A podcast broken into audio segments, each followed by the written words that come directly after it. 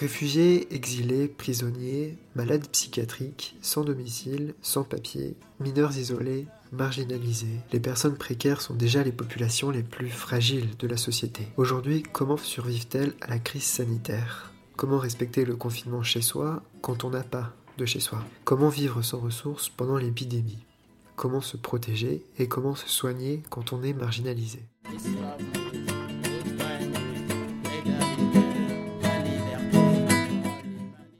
Je suis allé à la rencontre de ceux qui agissent ou qui tentent d'agir pour les plus démunis pendant cette crise. Cette série de reportages est constituée uniquement par des entretiens téléphoniques réalisés à distance afin de ne pas accentuer les risques de contamination.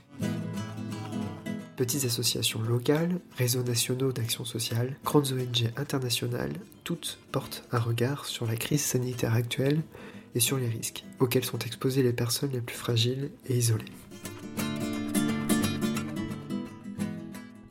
Pendant la crise sanitaire actuelle, les associations de soutien aux personnes précaires et isolées font face à des mesures liées au confinement et à l'état d'urgence sanitaire, rendant plus difficiles leurs actions. Beaucoup observent aussi des risques de dérive de cet état d'urgence instauré pendant l'épidémie, ciblant notamment les populations les plus fragiles.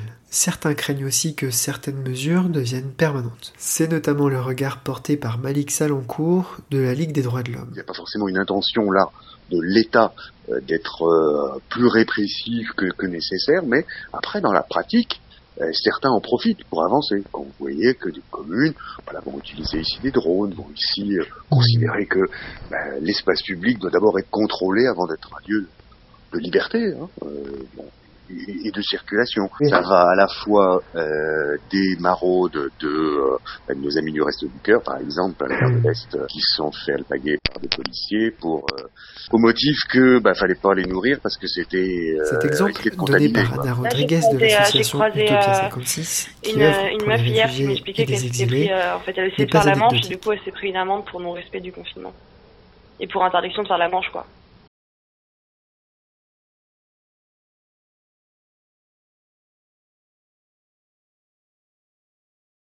C'est dans des bidonvilles de, de Rome notamment, euh, des, bah, des familles qui sont euh, expulsées euh, à coup de bulldozer euh, parce que bah, parce qu'elles dérangent et qu'on n'a pas envie de les confiner. C'est euh, en Seine-Saint-Denis bah, des quartiers un peu un peu ciblés où bah, le, le, à la moindre personne qui est dehors, on va, on va l'embêter et la, et la et la contre, va lui mettre une contravention, lui en remettre une autre, etc. Donc voilà, on a quand même pas mal de, on commence à avoir pas mal de remontées. Donc là, nous, ce qu'on va essayer de faire, c'est justement un travail d'observation, mettre en place un observatoire un peu de, de l'état d'urgence sanitaire et de ces mesures, à la fois sur les lacunes, et puis après, il y a des pratiques, notamment de, de contrôle, à la fois du confinement, bon, euh, ça avec les, les, amendes dont on voit apparemment qu'il y a quand même une application plus ou moins stricte selon les départements. Les syndicats de police nous ont dit, ben voilà, il y a, il y a pratiquement 10% qui, des, des, amendes qui sont mises en Seine-Saint-Denis. Euh, pareil, euh, on voit des collectivités qui sont bien zélées, qui vont euh, dans le couvre-feu, vont mettre des drones. et là, c'est ce qui nous inquiète surtout, c'est que ça prend des proportions dont il sera peut-être difficile de sortir à la fin du confinement. Parce que j'imagine que quand on achète des drones pour aller surveiller un peu l'espace mmh. public, euh, on va pas les revendre euh, une fois qu'on les a et, essayer.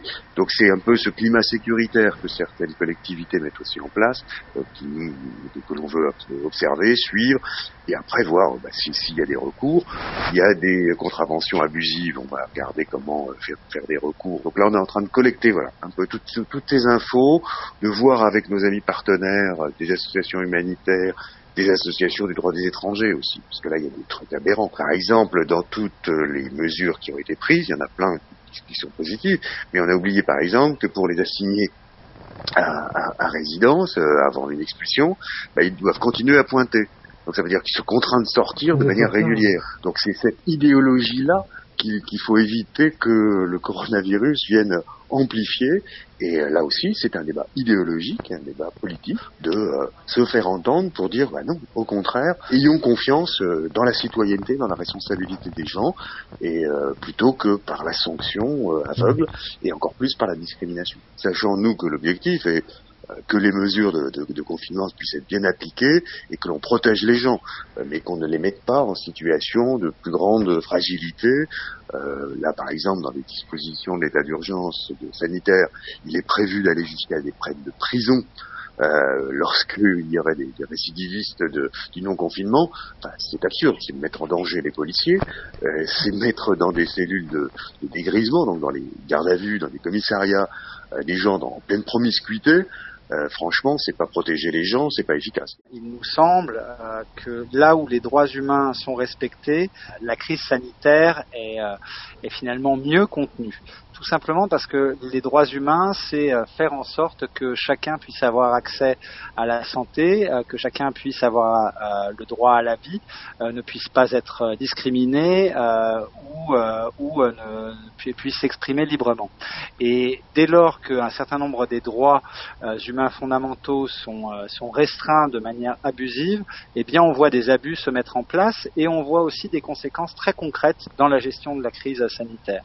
C'est ce que l'on a pu dénoncé euh, dès le début, par exemple en Chine, avec euh, plusieurs docteurs chinois qui avaient tenté d'alerter sur la crise du coronavirus et qui ont été enlevé pendant plusieurs jours. Et donc on voit bien que euh, les autorités chinoises ont essayé de restreindre l'accès à l'information, qui a fait perdre un temps précieux dans les premiers jours pour avoir une meilleure connaissance du virus. C'est un exemple et on pourrait en citer euh, beaucoup d'autres, mais on voit bien que les droits humains font partie de la réponse à la crise sanitaire que nous vivons euh, et que ce ne sont absolument pas des freins. de la même manière, sur le droit à la santé, au niveau du droit international, les États ont pour obligation de donner accès euh, lors d'une épidémie à euh, des, du matériel de soins préventifs pour prévenir euh, l'épidémie. Et typiquement cela donne le droit au niveau du droit international à ce que chacun puisse bénéficier des, du matériel préventif. Donc le, les droits, les droits humains fondamentaux sont une réponse à, la crise sanitaire parce que ce que nous, ce que nous craignons le plus, c'est qu'effectivement les États aujourd'hui, la France en particulier, euh, eh bien gèrent la crise comme elle le peut, et euh, on n'est pas en train de, de, de, de critiquer, mais qu'un certain nombre de, mesures qui sont prises euh, vont à l'encontre euh, des droits humains de chacun et de la prévention. Ce que l'on peut concrètement voir, c'est l'effet de certaines mesures qui vont à l'encontre de la prévention de l'épidémie et à l'encontre des droits humains des, des, personnes.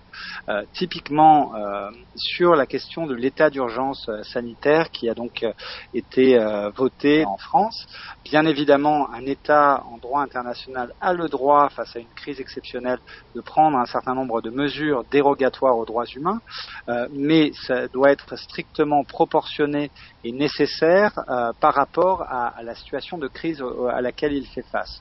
Euh, donc, de ce point de vue-là, on attend des autorités françaises, et bien que ces principes de nécessité, de proportionnalité des mesures, et surtout de durée dans le temps de ces mesures, soient euh, inscrite et soit respectée. Ce que vous dites, c'est que l'état d'urgence, même l'état d'urgence sanitaire, il s'explique, il se justifie, mais dans un temps donné et euh, voilà, de manière limitée.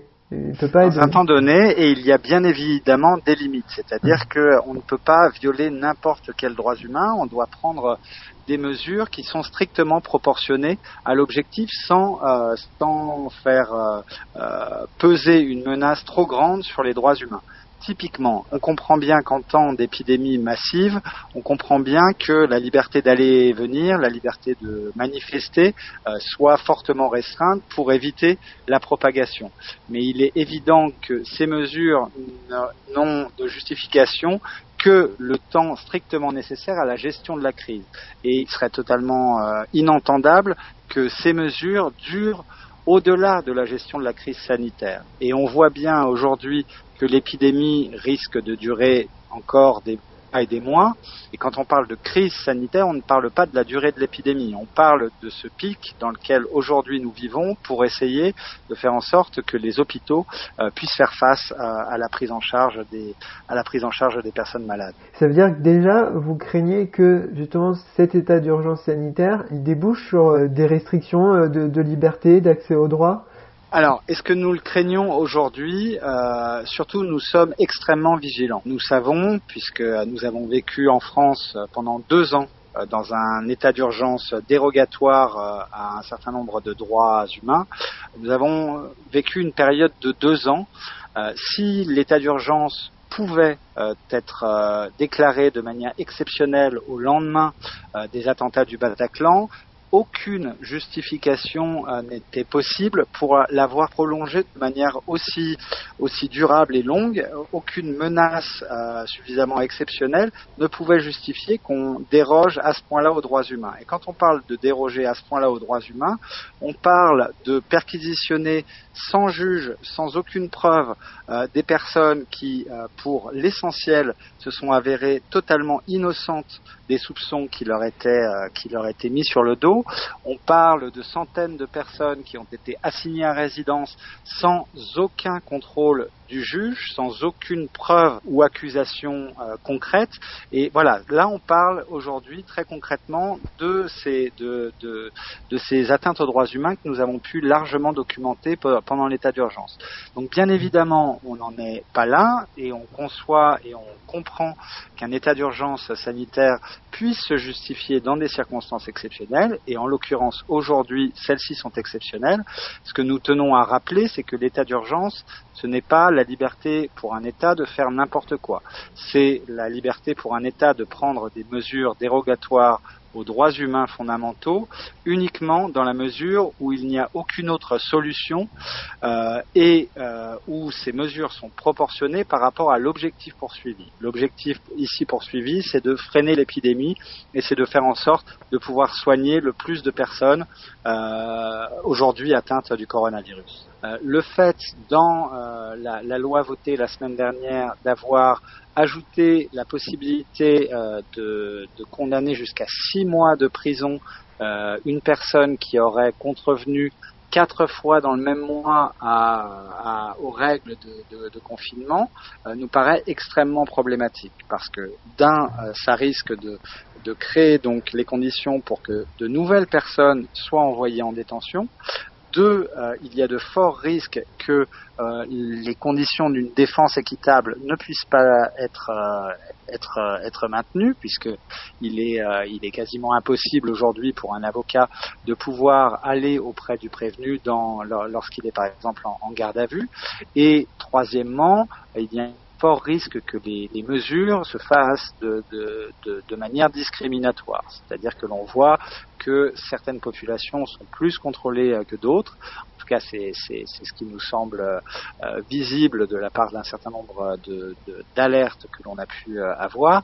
Et donc, pour nous, cette, cette pénalisation avec le risque donc de prison euh, pour non-respect des mesures de, de, de confinement est, est, non seulement euh, est non seulement dangereuse, mais est un, est un non-sens en termes de prévention. Le gouvernement reste sur ça. Être attentif à la gestion de la crise, éviter tout dérive de l'état d'urgence sanitaire, passe donc, selon David Ruy de la CIMAD et Philippe Burgo-Grimard de la Commission nationale euh, psychiatrie de la CGT, par la solidarité citoyenne et non par la charité qui remplacerait l'action des pouvoirs publics, ni par la répression exercée par ceux-ci. Cela pour défendre les droits humains de tous et les services publics qui nous garantissent l'accès aux droits fondamentaux de liberté, d'accès à l'information, de défense et surtout d'accès aux soins.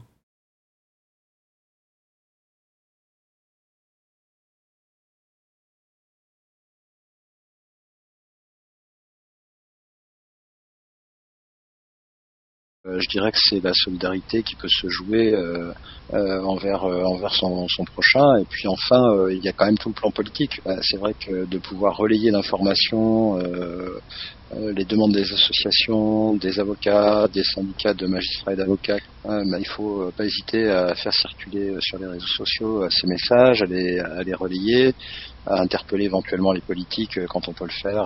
ça peut être son, son ou sa députée, par exemple.